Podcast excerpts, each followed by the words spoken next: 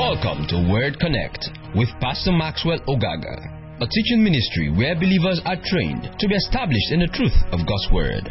For more information and free downloads, please visit www.thepastormax.ng. All right. Sunday's gratitude. Glory to God. And so we're going to dance on Sunday. And we will rejoice before the Lord and thank Him. I think this year is one year that everybody has a reason to thank God. Praise the name of the Lord Jesus. So this is officially my last message for the year. And I like teaching God's Word, but I also like giving people opportunity to feed on the Word and go over and over again until the Word becomes flesh. So it gives you that opportunity to go over the Word again. And I think that most times, many people do not really know how to make the year great. And so I'll be teaching you very simple things tonight. Sorry, just a moment. Is there something on here that shouldn't be on? The combo speaker or something? Is it on? Is it on?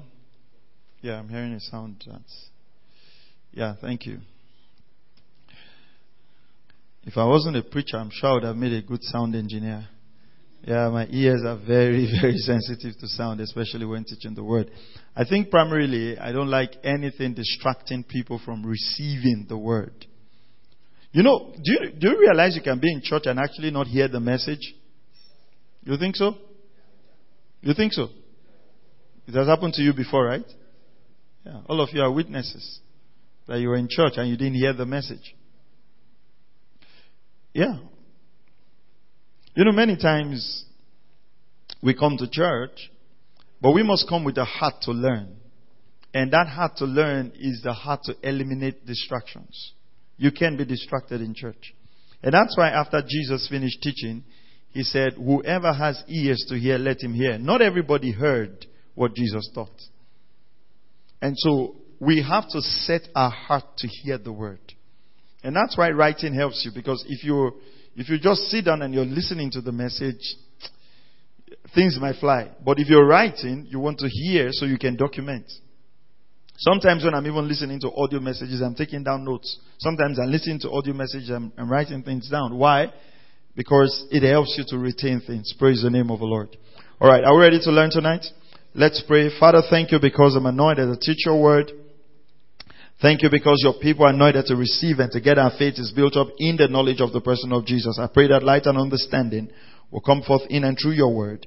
In Jesus' mighty name we pray. We're talking about simple steps to having a great year. Simple steps to having a great year. One of the things that made me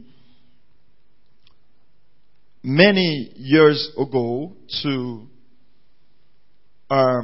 even when I become a pastor, not to put a lot of emphasis, and you've got to hear my heart here.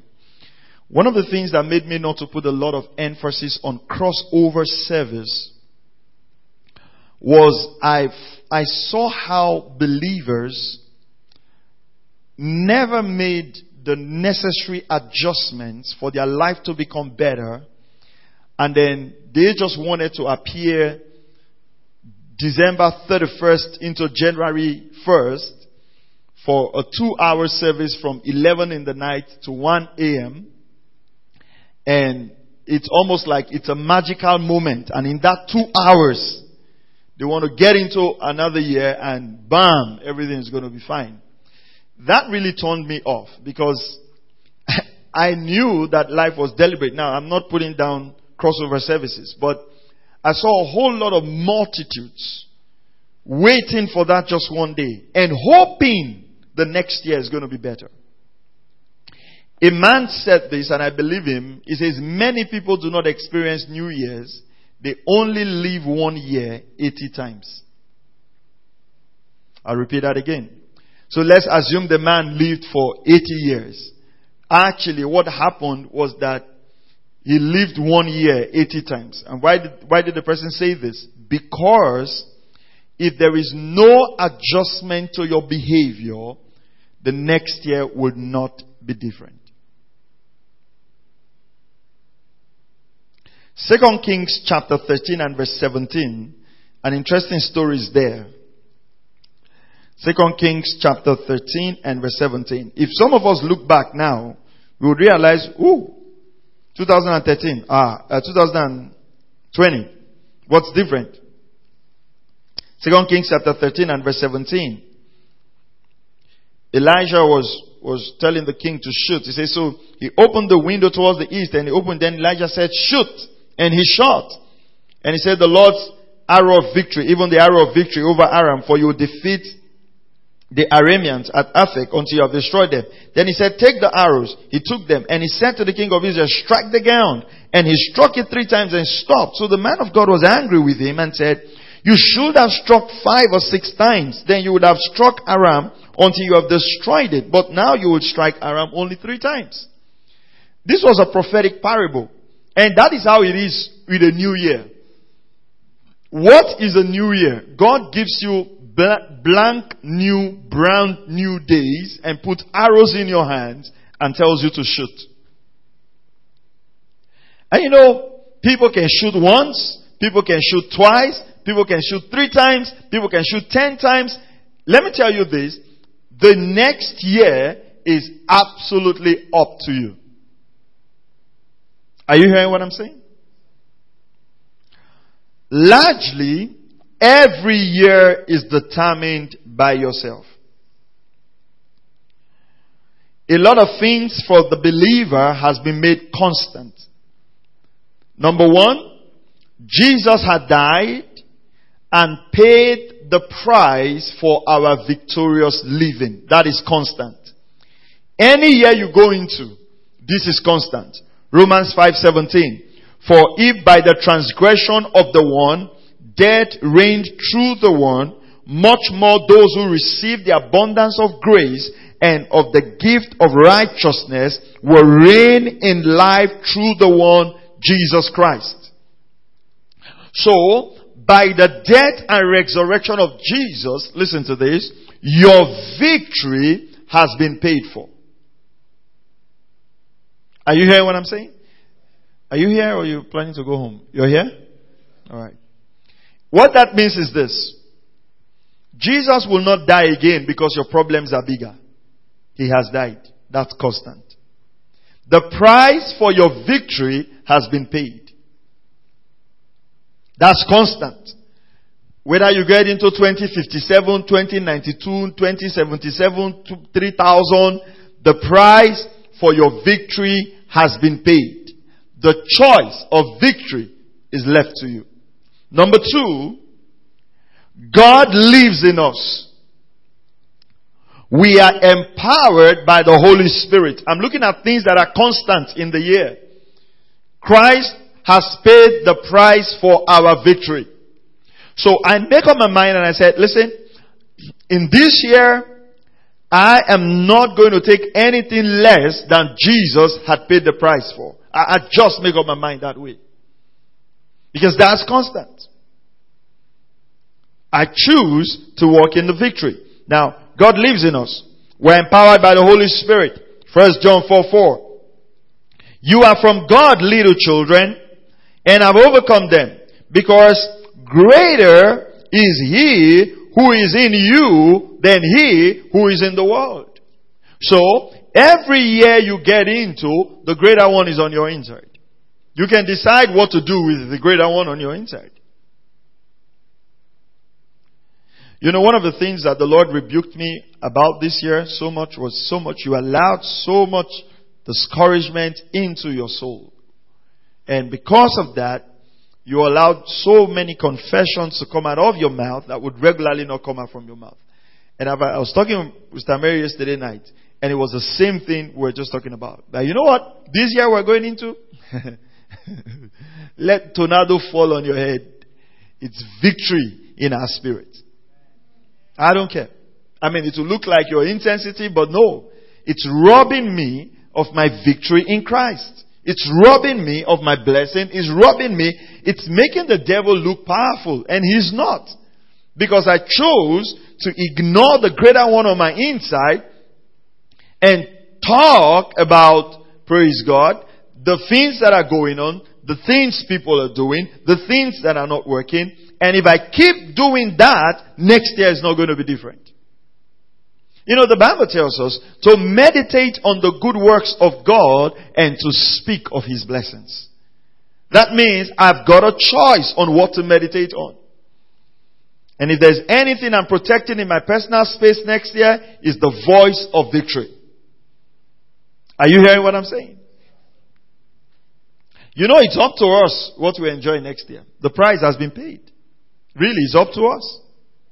Yeah, that's the truth. You can choose to go about, oh, this year is not good. Oh, this is happening. Oh, that is happening. And God will just be looking at you. So what do you want me to do? Really, let's look at this right now. I mean, we're getting ourselves ready for next year. Let's look at this right now. Regardless of what's going on in the year, right? Let me ask you one simple question. What do you think God will do differently for you? Anybody have an idea? Talk to me now. Church, does anybody have an idea? You guys are quiet. Do you think God can do something different for you next year? You know why? He has done everything. If a man has killed himself, what else do you want him to do for you? He went on the cross for you. So that means everything you require for victory in the year ahead is already at your disposal. Are you still here?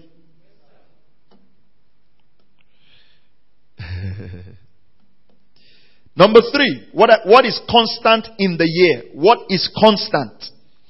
No matter how many years you live in your this life as a child of God, what is constant? Number one, Jesus had died and paid the price for your victorious living. Number two, God lives in you. We are empowered by the Holy Spirit. Number three, you have the power of choice. You have the power of choice. God will not violate this. Can I tell you something? If you choose to fail, God will agree with you. Hello? If you choose to fail, God will say, yes, sir. How many of you know some of the children of Israel choose not to enter the promised land? They complained. Come and talk to me. What did God say to them? Numbers? Why are you guys so quiet? Are you thinking of your life already? Just listen to the message. You can think of your life later at home. Don't think of your life when I'm preaching. Alright? What did God say to them in the book of Numbers? As you have spoken to my ears, so shall I do unto you. So if you choose to fail, God says, yes, sir, I agree with you. God will not violate your choice. He says, as you have spoken to my ear, so shall I do to you. If you say the year is bad, if you say this, what's happening in your ministry, if you say this, what is going on, God will agree with you. You shall have what you say. You cannot grow that basics. But I see a glorious year ahead. I see a year full of the blessings of the Lord. I see a year full of the increase of the Lord. Glory to God. I see a year where we're running the devil out of town. Praise God. It's not just good to say it when it's December 20th. And by April, we're like, the devil is running us out of town. Because inconsistency lies the power. Come on, I said inconsistency lies the power. Hallelujah. Now, you have the power of what? Choice. Everybody say, I have the power of choice. Say it one more time. Say, I have the power of choice. And God will not violate it. And that's true. You know, people pray this prayer. Even if you don't want to be blessed, I force you to be blessed. God is not answering those prayers. You cannot force a man to be blessed. He has to choose to be blessed. Look at it. It's here in the Bible. You know some of those prayers that they pray. I sentence you to blessing. No, sir. You can't sentence people. You say amen, but I mean, it's showing that you were not sentenced, right? Why? Because Deuteronomy chapter 30 verse 15 says, New Living Translation, now listen. I like the New Living Translation. Now listen. Today, I'm giving you a choice between life and death, between prosperity and disaster. God says, I'm giving you that choice. God is so kind. He goes on to say, choose life, that you and your sons might live. So God gives you an exam and gives you the answer, but you still choose to fail. You know, not every... What's expo in correct English? Is that something? What's that? No, exam malpractice is the system. Okay, so let's say exam malpractice. It's the whole system. Okay, so do you realize that you can even set an exam for someone and give them the answers, and they take it to the exam hall and they still fail? Because copying takes a level of intelligence. I mean, you've not met some people in your life. Are you following what I'm saying? So it's the same thing. God gives you the book, gives you the answer. Some people still choose failure. And then they blame the devil. Once your choice is wrong, the devil leaves you because you self-destroy yourself. Why would the devil bother about you? You've already chosen the path of failure. So three things are constant. Jesus has died for you. The Holy Spirit lives inside of you. You have the power of choice. Anything that happens in this world, the first thing is your choice. What would you choose? And that's something it's not a thing I don't know, but the Lord is holding me responsible over it all the time. What's your choice? What would you choose in this situation? The storms are coming. You can choose to cry, "Oh Master, carest not thou that we perish." Or you can choose to say, "In Jesus' name, I rebuke the storm." The disciples and Jesus were in the same situation. Both of them made different what? Choices. So if you look at your 2020, it's the choices you made that ended you here. At the beginning of the pandemic, okay, the whole global crisis, Rema and Nigeria were offering to do online training and stuff. And then my school I wanted to apply for had this thing they wanted to. And I was not studying anything. So I just decided, well, why not just go back to school?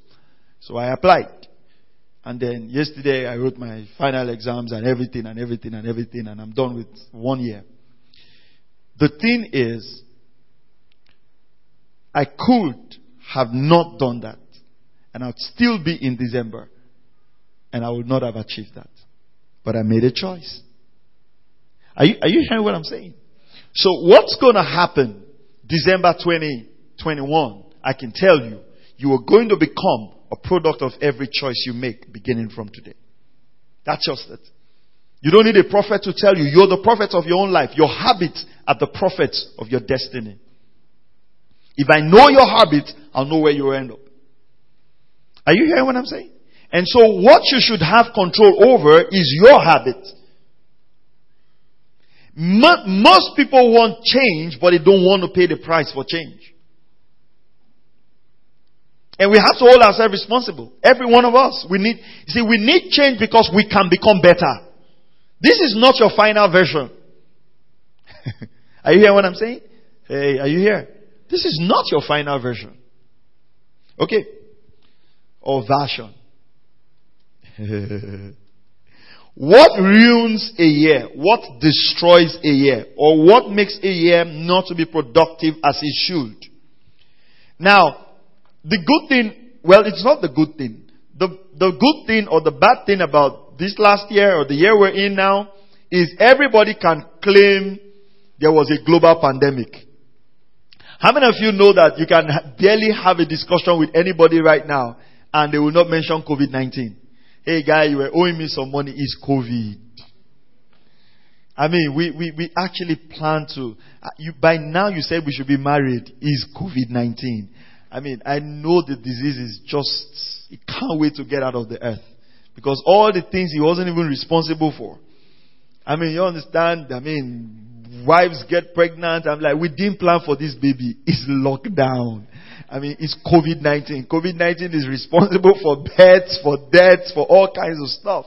But the truth of the matter is that even in the midst of that, people created value for their life. Some people went to school. Some people did virtual programs. Some people created products they are going to launch next year. Some people wrote books. Some people read books. Some people watched TV. Some people added weight. Choices. You made choice. It's like, it's lockdown. Bring meat. It's lockdown. Cabin biscuit. It's lockdown. You know, like we sang today.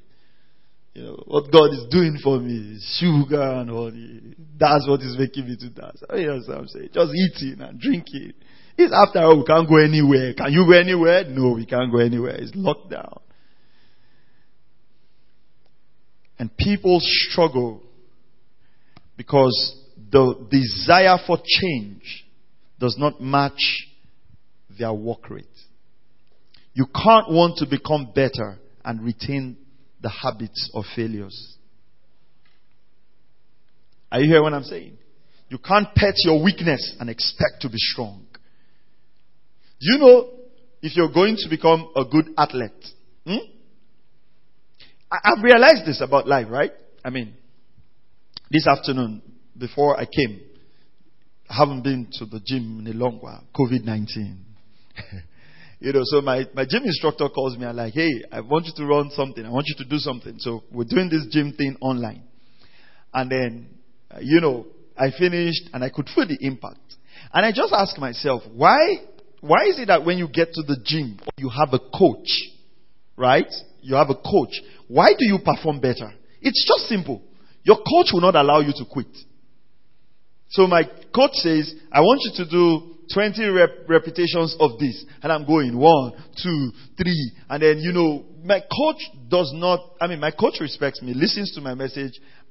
He's blessed.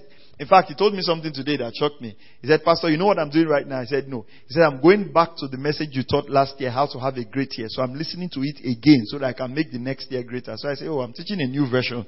The upgraded version is today. So, you know, but that was really interesting for me because, I mean, it's blessed. But, you know, my coach doesn't see me as a man of God. Right? He doesn't say, Pastor, do that rep. Man of God, do that rep. Prophet, do that rep. Daddy, do that rep. No. If he sees me like that, I will not be trained. Right?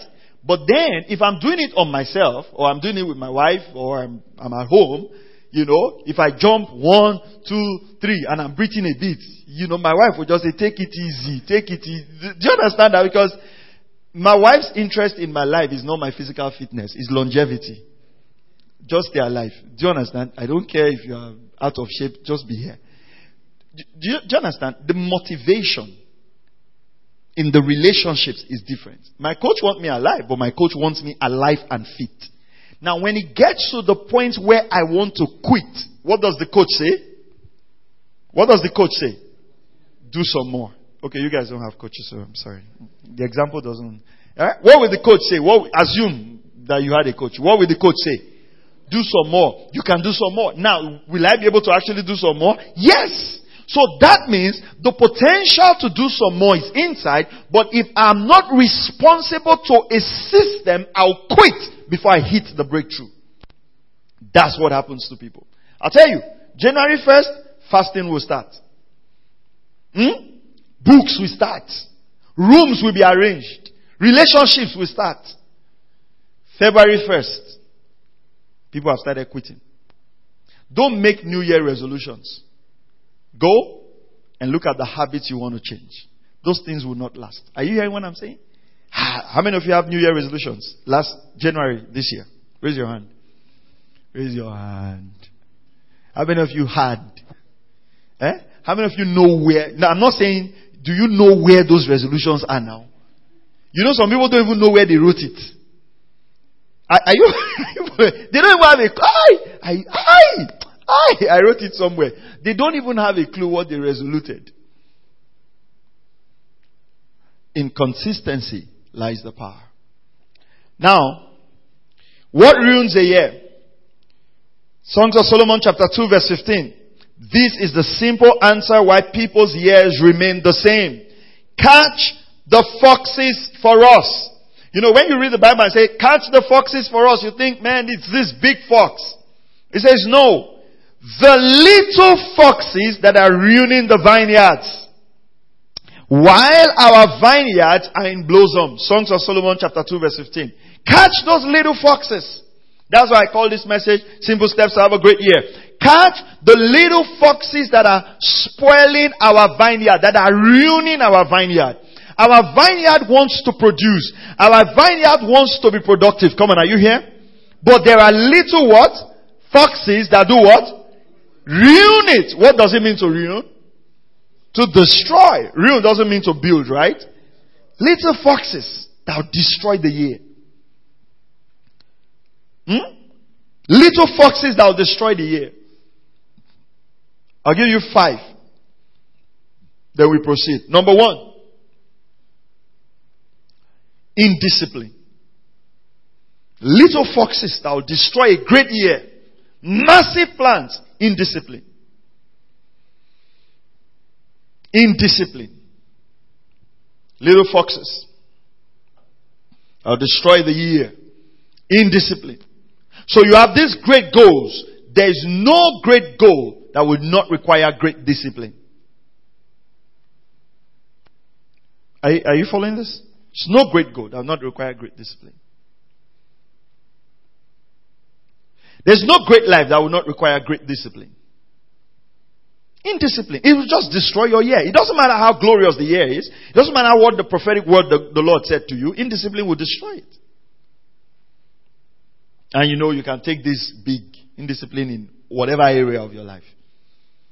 Number 2. Lack of focus. Lack of focus, or we can say lack of vision. When you're going into a year, what's your primary vision? What's your primary vision? Little thing. And you know what? You can have vision for January and not have a vision for February. Am I right? Do you understand that? You can get in that, oh, this month, 31 days, bam, you're running. The next day, zero. So, the consistency of having that vision is what I'm talking about. I'm not talking about, you have one big vision for the year. No. Just the consistency. Every day. You've got a vision. What's your biggest vision going into next year? What do you want to accomplish? Alright? What's your biggest vision? Okay, so for me, my biggest vision going into next year is I want to become a better teacher of the Word. Now, if I want to become a better teacher of the Word, how do I become a better teacher of the Word? I have to study the Word more. So that vision determines my daily discipline. Okay? It could be, yours could be whatever you need it to be. So we talked about that. Distractions. Little distractions can make a great year just go off. Little things just come and distract us. Little things can just come and distract us. I realize that sometimes if the enemy cannot get to us, he gets to people close to us just to distract us. And the one person who teaches me so much about focus is Jesus Christ. Jesus is having this massive conversation with his disciples. And he says, who do men say that I am? And Peter says, I. And Jesus says, Peter, you can speak. And Peter says, thou art Christ, the Son of the living God. Everybody in the class like, Peter. Awesome man. Wow. And Jesus went ahead and says, flesh and blood has not revealed this to you, but my Father in heaven. Peter was doing like we used to do in school those days when they read our report card and saying, all the guys, and they say, this guy got 100. They would just dust our feet like, yeah, so we say it again. Peter did that. And then the next moment, Jesus says, well, I'm going to the cross. And Peter raises his hand again. Master, I have something to say. And then draws Jesus by the side and says, this issue of death, I know you joke sometimes, but don't joke with it. You will not die and leave us. But you know what the master of focus did? Jesus said, get thee behind me, Satan. Listen carefully. That means your closest friend can become a source of distraction. You have to recognize when your friend is becoming a distraction. Right? You have to recognize when the closest people around you are becoming distractions. Jesus, at this moment, Jesus says, hey man, This thing, you got it right from the Spirit. The next moment Jesus says, no, if I listen to this voice, I'll miss my purpose. That means you've got to find out when people close to you are distracting you from your purpose. Let me give you an example. You know, your children can distract you from your purpose. Right? You don't think so? Okay. Say yes. That's the answer. So, your children can distract you from your purpose. Okay. That's the answer. You can get up. School runs in the morning. Lunch in the afternoon. Dinner in the evening. School runs in the morning. And then you don't study. Right? Good children. Your quiver is full of the arrows. But then they're distracting you. Your husband can distract you. Your wife can distract you. So we all need, listen to this. We all need to come to that point where sometimes we sit our children down and say, well, you know what, guys? Listen, you know what? From this time to this time, I'm getting into the Word and I don't want disturbance. Train your children that when they see you open the Bible, you know, it's like if they mistakenly run into the room and they see the Bible, let there be an invisible wall of protection that makes them just start backtracking. Charles Wesley's mother had 7 kids, and she prayed and raised 2 preachers for the world. I'm not sure anybody has raised such 2 powerful preachers, Charles and John Wesley. You know how she used to pray? She would just carry her apron and put it over her head and be praying there. Once the 7 boys saw the mother doing that, it doesn't matter what the issue is. Why? She trained herself to eliminate distraction. The distraction that would spoil a year will not come from outside. It will come from those closest to you. And we've got to put these boundaries and know when people close to us are pulling us away from the center of purpose. Are you following this? All right.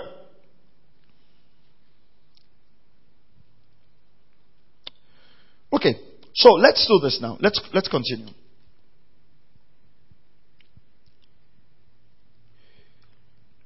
Number 1, do a proper and honest review of the year. Do a proper and honest review of the year. I'm going to finish this today, so let's go. Huh?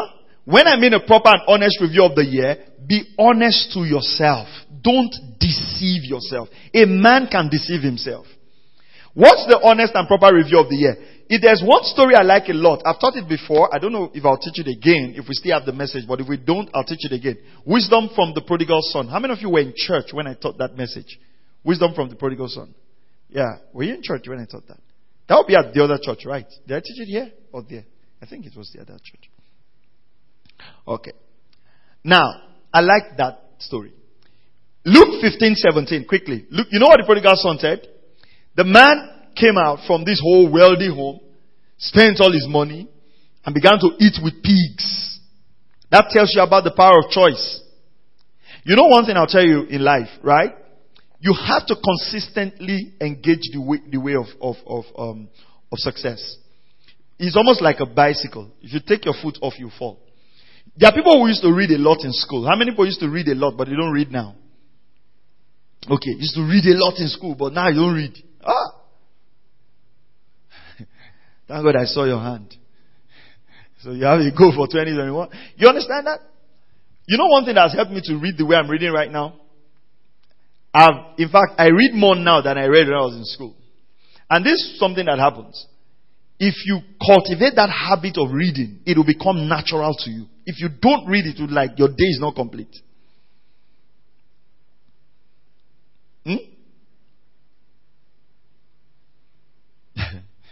I mean, I can read. One of the problems that myself and my mom always had was that I took books to the bathroom. Sometimes I can be there. And it's like, you carry a book again. So if I just say, I want to go and bathe, I'm going to use the bathroom. Raise your hand. Because just love for books.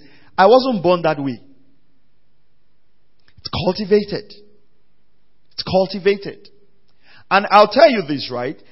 Our own generation, I mean, I don't want to make it look like we're very old. But our own generation, if you backtrack a bit, have more reading habit because we didn't have a lot of exposure to digital distraction. Yeah? So my parents actually didn't have TV until I was 18. And my mother would never catch you going to stay by somebody's window. You know, if you are staying by somebody's window like this, the slap you would hear at the back of your head, whatever you have watched, even if it's for 1 hour, will be deleted immediately. And anytime you see window, you start running. I'm like, why are you running? So books for us was how we read about the world. You know, so I mean, it's just unlike now where there's cartoon, there's everything. So you've got to also watch that. Okay? For us, it's social media. We're going to come to that. But Luke 15:17, look at what he said. The prodigal son says, but when he came to his senses, he said, how many of my father's hired men have more than enough bread? But I am dying here with hunger. Huh? He came to his senses and asked himself, why am I dying here with hunger? In my father's house, even the servants have bread. He now told himself he will go back. I will return. Ask yourself simple questions and be honest. Why am I not able to pay my rent? Are you hearing what I'm saying? Why am I not able to feed? Why am I not able to read? What is stopping me from reading? For some people, it's television. For some people, it's your phone. For some people, if you go to bed, why am I always waking up late? You go to bed by 1 a.m. Why am I not able to pray? Laziness. Write it down. Laziness. Capital letter. Don't say I don't like praying. Nobody was born to like praying. Are you hearing what I'm saying? Why don't I study the word? Look at that. Ask yourself questions. I should be stronger than this. I should be better than this. Why is this difficult? You know, I asked myself a couple of questions along these lines. I memorize scripture a lot. I used to memorize scripture a lot. And, you know, I'm like, why don't I memorize scripture? Why don't I have scriptures up in my head anymore? And I just realized I'm not doing that discipline. Because regularly, I'll study my scripture in a day and I'll have a memory verse. And that memory verse, I'll meditate on it throughout the night, throughout the day. You know, when I was even doing that, we'd have these 4x4 cards. Just cut cardboard. We'll write the card. How many of you had that? We just put it in our front pocket in school. We just bring it and read it and bring it. And I realized I was memorizing scriptures like that. Over the years, those scriptures I memorized stuck. But now I don't do it anymore. Huh? So you realize that your brain and your life will adjust to your habits. Your brain and your life will adjust to what? Your habits. It doesn't matter how good you were 10 years ago. If you weren't praying right now, see, if you used to pray 1 hour every day for 10 years and you stopped, you know what's going to happen? After 1 year, you'd struggle to pray 1 hour again. Because you know the good thing about life. Anywhere you stop, you have to start again. Okay? So the prodigal son made an honest review of himself. Ask yourself honest questions. Why was I indebted this year? Why was I not available for church? Or why? Ask yourself honest questions. I don't know the area you want to ask yourself. Ask yourself very honest questions. Why was I not able to complete the number of books I said I'll complete? And like the prodigal son, come to your senses. If my life continues like this, we're not saying that we're not happy with where we are. We're saying that we can be more because God has given us more ability. Are you hearing what I'm saying? Why was I not able to read? Why didn't I finish the Bible? Why didn't I finish the book? And this is a message you should have with you and listen to every month. Because, I mean, all these things are exciting. And January and then by February, people are back to default. And that's why the year always remains the same for people. Okay, number two. Understand the eternal law of life and living. Understand the eternal law of life and living. Please don't forget this. Genesis 8:22 says, while the earth remains, seed time and harvest, cold and heat, and summer and winter, and day and night shall not cease. Ladies and gentlemen, brothers and sisters, comrades and friends, this is an eternal law of life. If you want to harvest, sow the seed. Simple. As long as this earth remains, your December is the harvest of your January. How many of you think that would be a good translation? The Maxwell Revised Standard Version. Right? People want a great December, but then they sow poor seeds. How many of you, well, you don't do that anymore, right? But where people do it. How many of you have been saving for December? Saving something for December? Don't worry, I won't ask you to tithe. Just be honest. How many of you have been saving for December? Whatever you want to buy is okay. Knockouts, Vanguard, rice or something. But how many of you have been saving for December? All right. Okay. None of you saved. Okay. And we have a financial expert in our midst. And none of you saved. Okay. But you realize that if you've been saving for December and you're supposed to take that savings by December 24th, what's going to happen? Right? Your discipline from January will pay you off in what? December. Right? Now, if you didn't have that discipline, you realize that by December 24th, when the people who discipline themselves to put up, what's going to happen to you? Nothing. What seeds would you sow differently to reap a better year? Ask yourself, what seeds or what quality of seeds are you putting into your life? People are spending time reading, studying. You're spending time playing. And then tomorrow, when they ask them and they pay them based on their value, you now say, oh, this life is not balanced. This life is not balanced. No, it's not balanced. Genesis 8:22 makes it not to be balanced. If you sow a good seed, you will do what? You reap a great harvest. What's the seed you're sowing? What's the seed you're sowing? So you've got to check and understand the eternal law of life. And if I apply this law, if I walk on it, it'll be for my benefit. If I start praying 1 hour every day, by December, I'm going to reap a great prayer life. If I start studying the word, if I'm consistent, I'm going to reap that. If I pay attention to my church and I pay attention to the ministry, I'm going to reap this. People want a harvest, but they don't want to plant a seed. Now, very interesting. This is where we're going. If you do not change, the year will not change. The calendars might change. The dates might change. But the year itself, what you get, will not change. And Christians need to understand this. Christians need to understand this.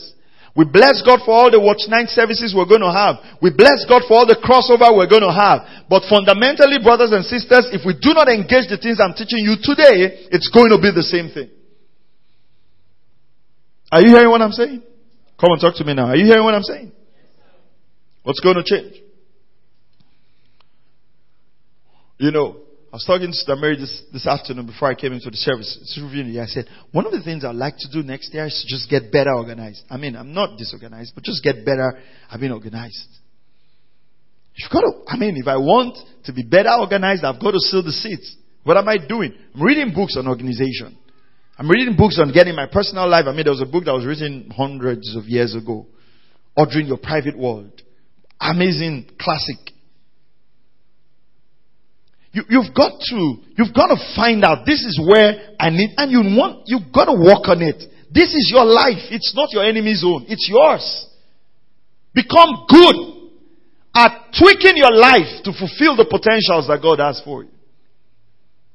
So, McHacken said this, your purpose must be bigger than your pleasure and your curse greater than your comfort. I like that. Your purpose must be bigger than your pleasure and your curse greater than your comfort.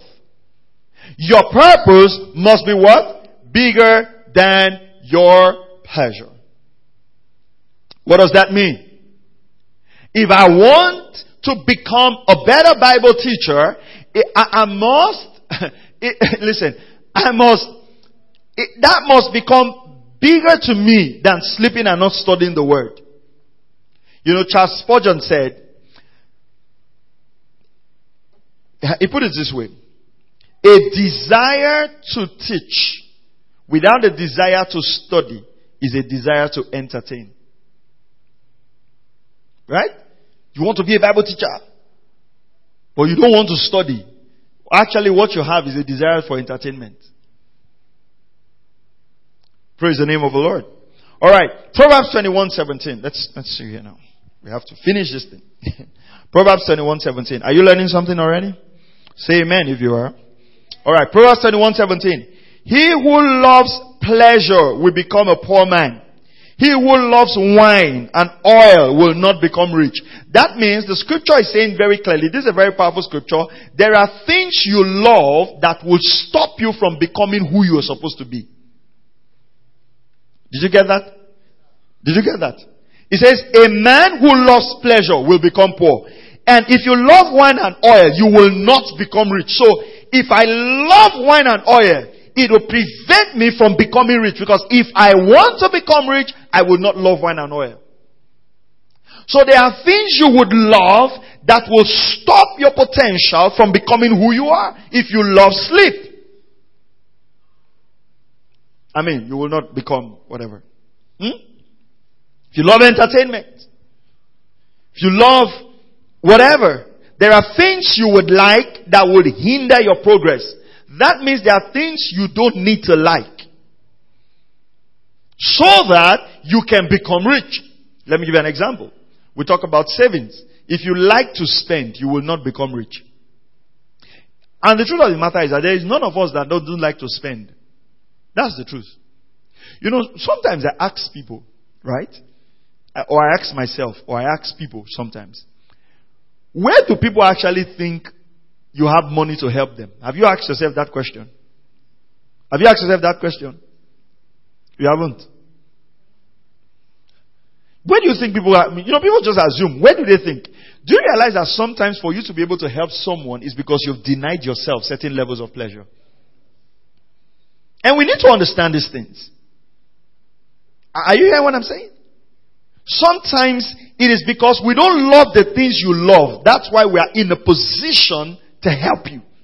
Because if we love the things you love, we will not be where we are to be of a blessing. Imagine if I don't love studying. You think probably, I mean, thank God for the teaching ability, but if I don't love to study and to read, do you think I'll be here teaching the way I am? No.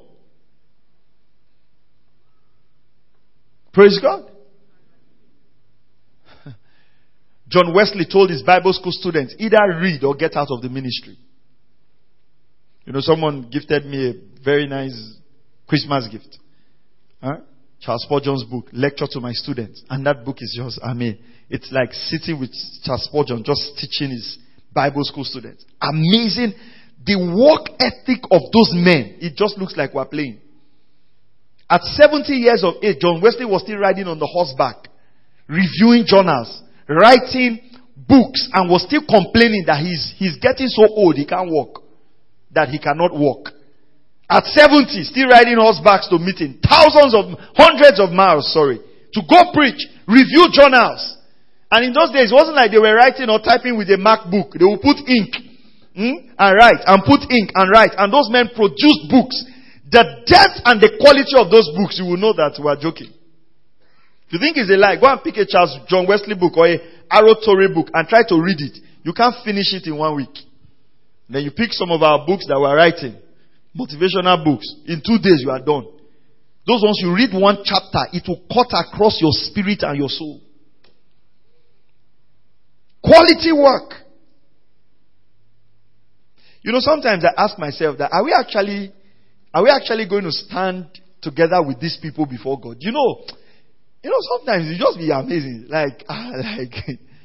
Sometimes I let my imagination go that way.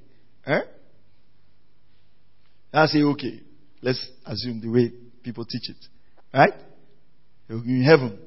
And I say, after John Wesley is Harry.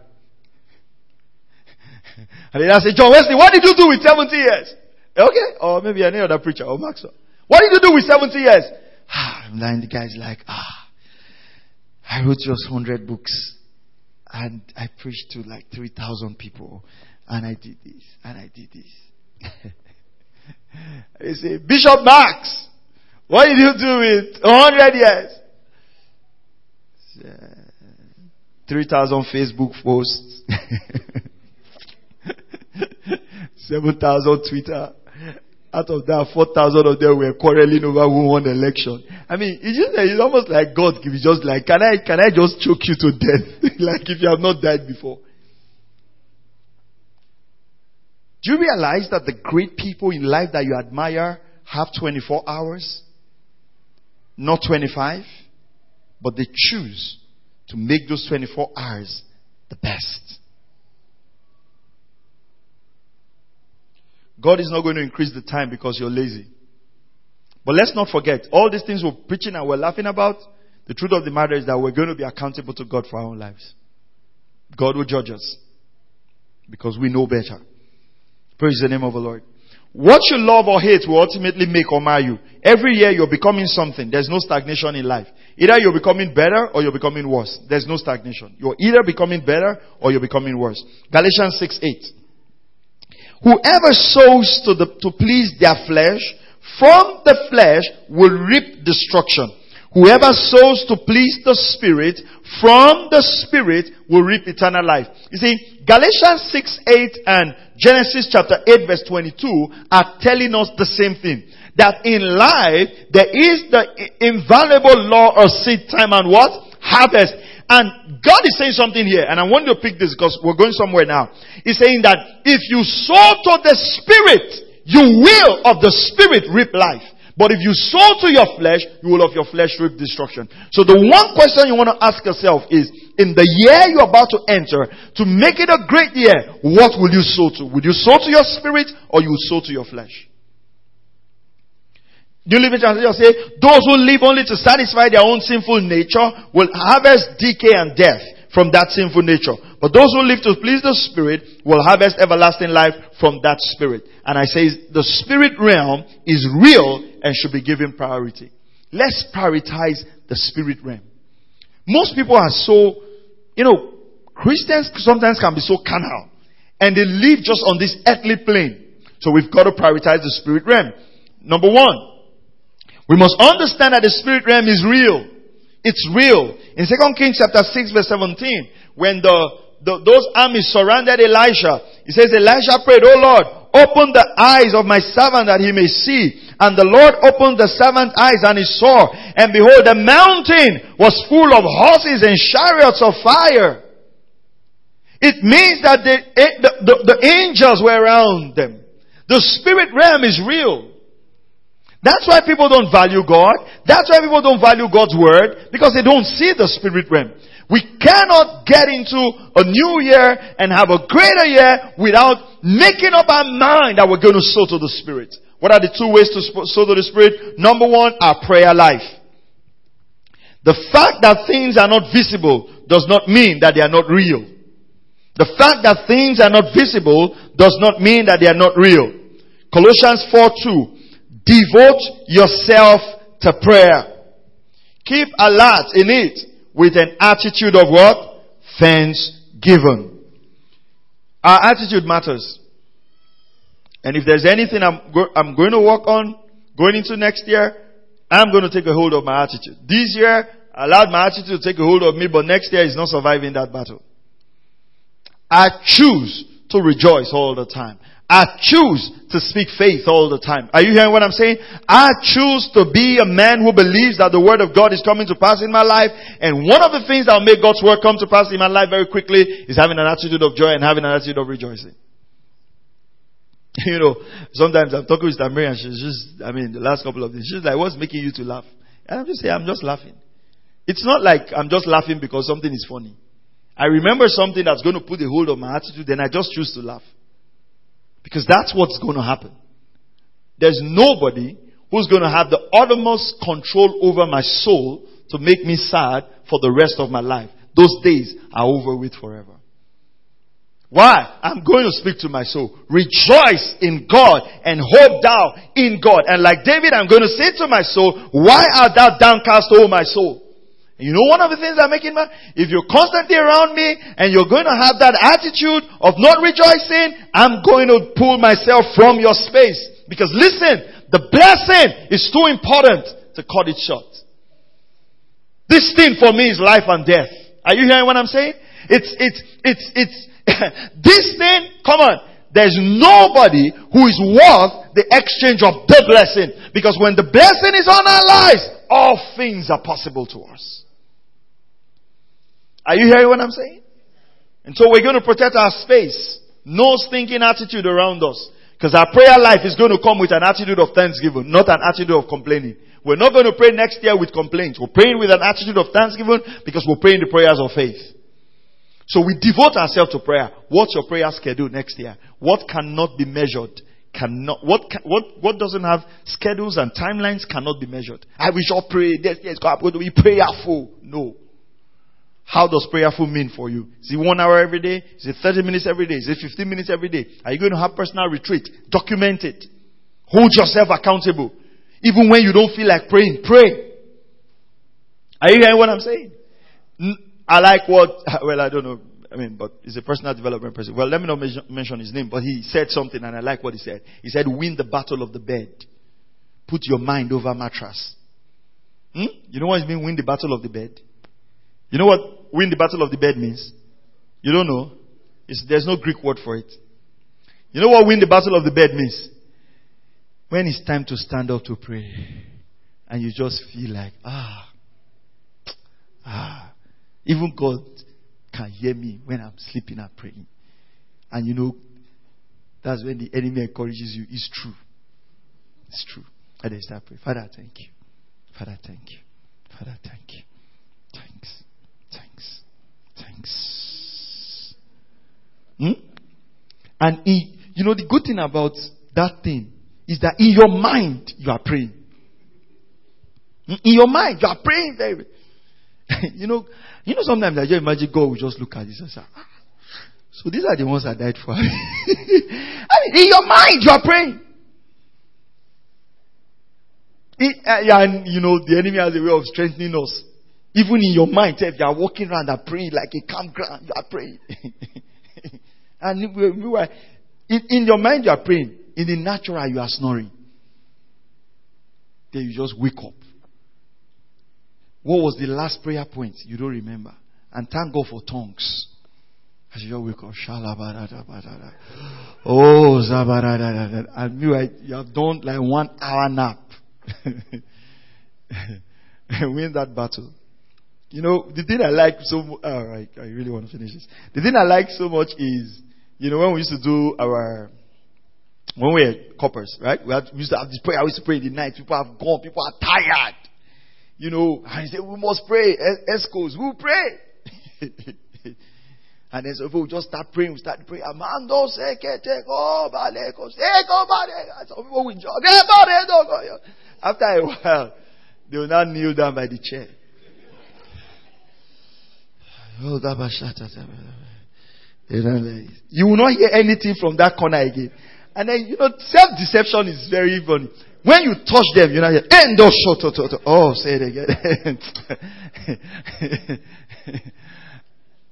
If this thing is important, we will treat it rightly. Are you hearing what I'm saying? But have you realized that for those people who are in relationships, when they are making calls, thank God now, that in those days of midnight call, they will call and call and call, and sleep is not there. Because when you are in love, your body will respond. If you fellowship with Jesus out of love, sleep will not hold you. And then if you want to sleep, don't deceive yourself. Just say, Father, I really have the mind to pray, but I'm feeling sleepy. So God, I will sleep now, and then I will pray later. Do you understand? Don't waste anybody's time, neither your own or that of God. And then go and sleep in peace. Then when you get up, don't now get busy and forget your prayers. Are you hearing what I'm saying? There's many times I don't get to pray in the morning. Maybe something happens. I come to the office and I'm like, I'm taking 1 hour. I'm praying in the office. You have to do that. Okay? Number two, the word. The word. Joshua 1:8. This book of the Lord shall not depart from your mouth, but you shall meditate on it how long? Day and night, so you may be careful to do according to all that is written in it, for then you will make your way prosperous and then you have your good success. Okay? So we can determine how much success we have next year by the word. Now, it's been proven that 80% of people who have a Bible reading plan never finish it. How many people have started reading the Bible plan and then they don't finish it? What's your word schedule next year? So you've got to put the word. There's a scripture that came up to my heart so strong. Proverbs 24:10. Inasmuch as we want the year to be fantastic, right? Everything is going to happen great for us in the year. But how many of you know that every year will have its own share of troubles and tribulations? But the scripture says, if we faint in the day of adversity, if you are slack in the day of distress, your strength is limited. That means as you're going into a new year, your prayer and your word life is to build strength inside of you. So that when adversity, when distress comes, you've got strength to withstand it. We want a great year. We want a powerful year. But it doesn't matter that things will not happen. The enemy will throw everything he wants to throw at us. But we should be people who have done what? Develop what?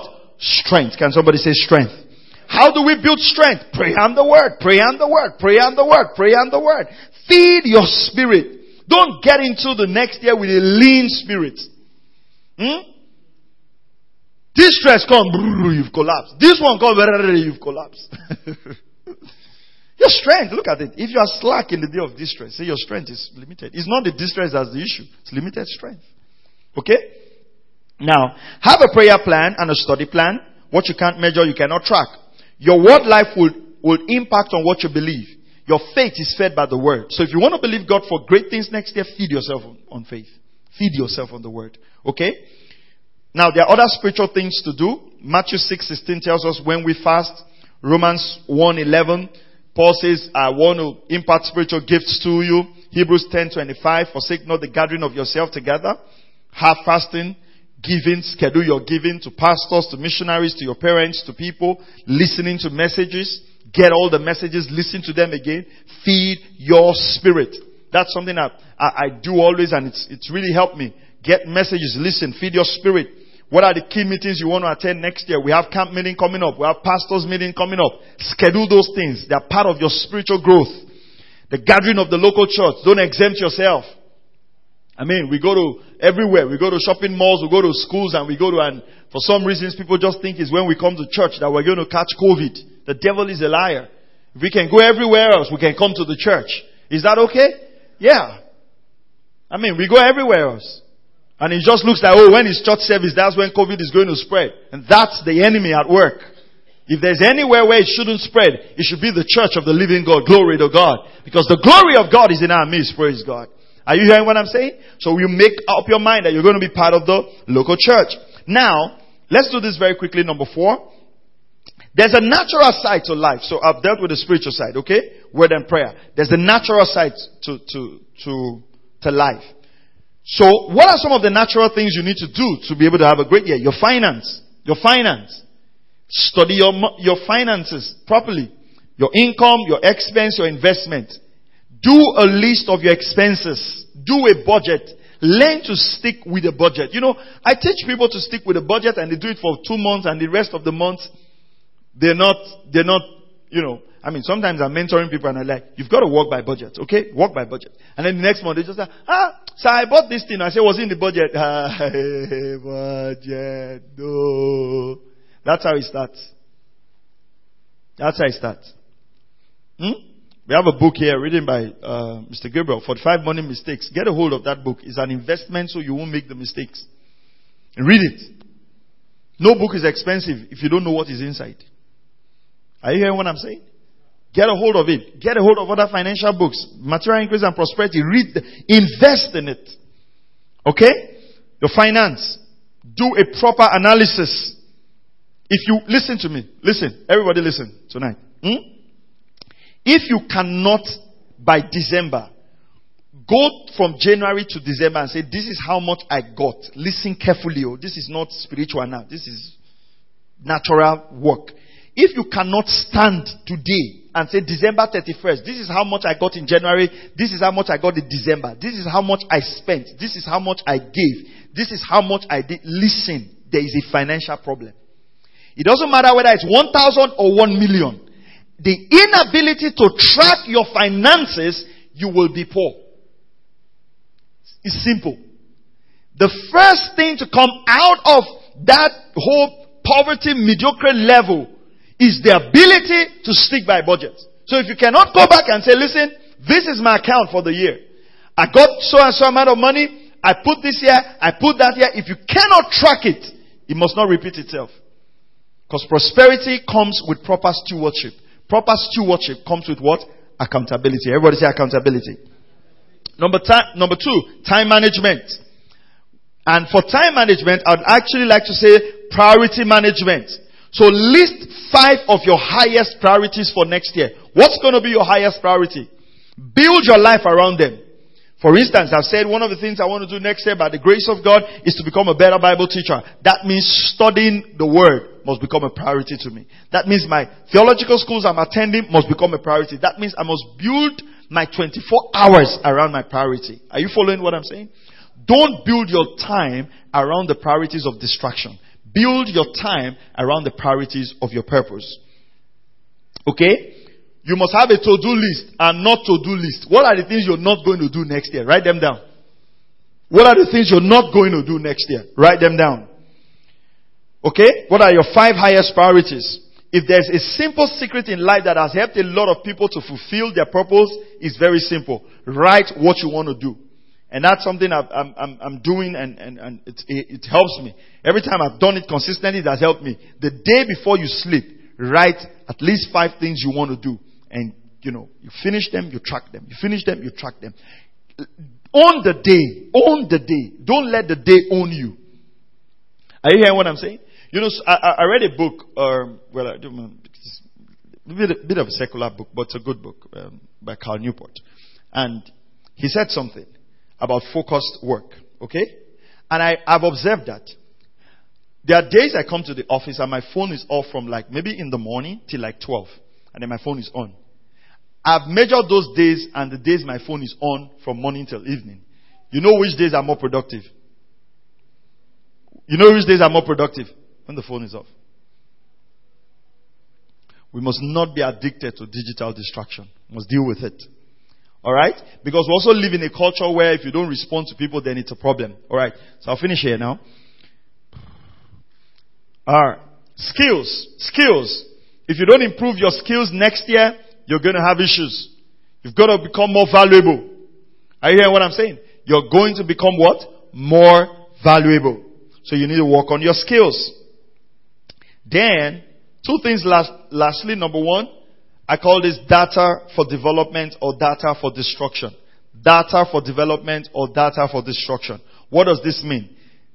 Some people say it's data. I don't know what the pronunciation is. If it's data for you, it's okay. If it's data for you, it's okay. If it's megabytes for you, it's okay. Whatever works for you. But you understand what I'm saying, right? It's your data contributing to your development or your data is contributing to your destruction. You have to make sure that you're not buying data for your own destruction. There are a lot of online YouTube courses you could take. There are a lot of self-improvement videos online. If you rather spend them watching just things on social media that don't improve your life, improve what you're doing, it'll hurt you. As a preacher, one of the things that have helped me, one of the things that I decided to do was to watch, Dallas Theological Seminary is one of the most expensive seminaries in the world. One of the most expensive in the world. There's no way, I can attend Dallas right now. Okay? But I realized they have a YouTube channel. And all their chapel services where they bring all the best of the faculties, it's free. It's there. And I just decided, once a week I'll watch their chapel services. And I can't tell you how blessed I have been just focusing on watching one service a week from DTS YouTube videos. So, there are many things like that in your area. If you're a public speaker, if you're a writer, if you're an editor, there are free courses that can help you. Your data must contribute to your development and not your destruction. The same data people are using to watch pornography is the same data people are using to watch skills and are becoming better. People are watching things that are finding it difficult to break out from, and people are watching things that are creating value. The choice is yours. Are you following this? Then, reading. 1 Timothy 4:13, till I come, give attention to reading. We can't talk about making the year better without talking about improving our reading habits. Praise the name of the Lord. Thank you, Lord Jesus. Can we just pray? Father, we thank you. We just call everyone blessed. And we pray, Father God, that as they take this message to heart and act on it and work on it, that everyone that is hearing these words will become better for it. In Jesus' mighty name we pray.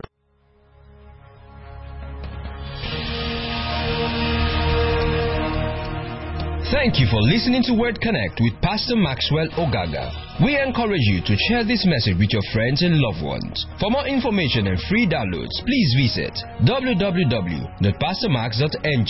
We would like to hear from you. Send us an email, info@pastormax.ng, or you can call 0805-888-7575.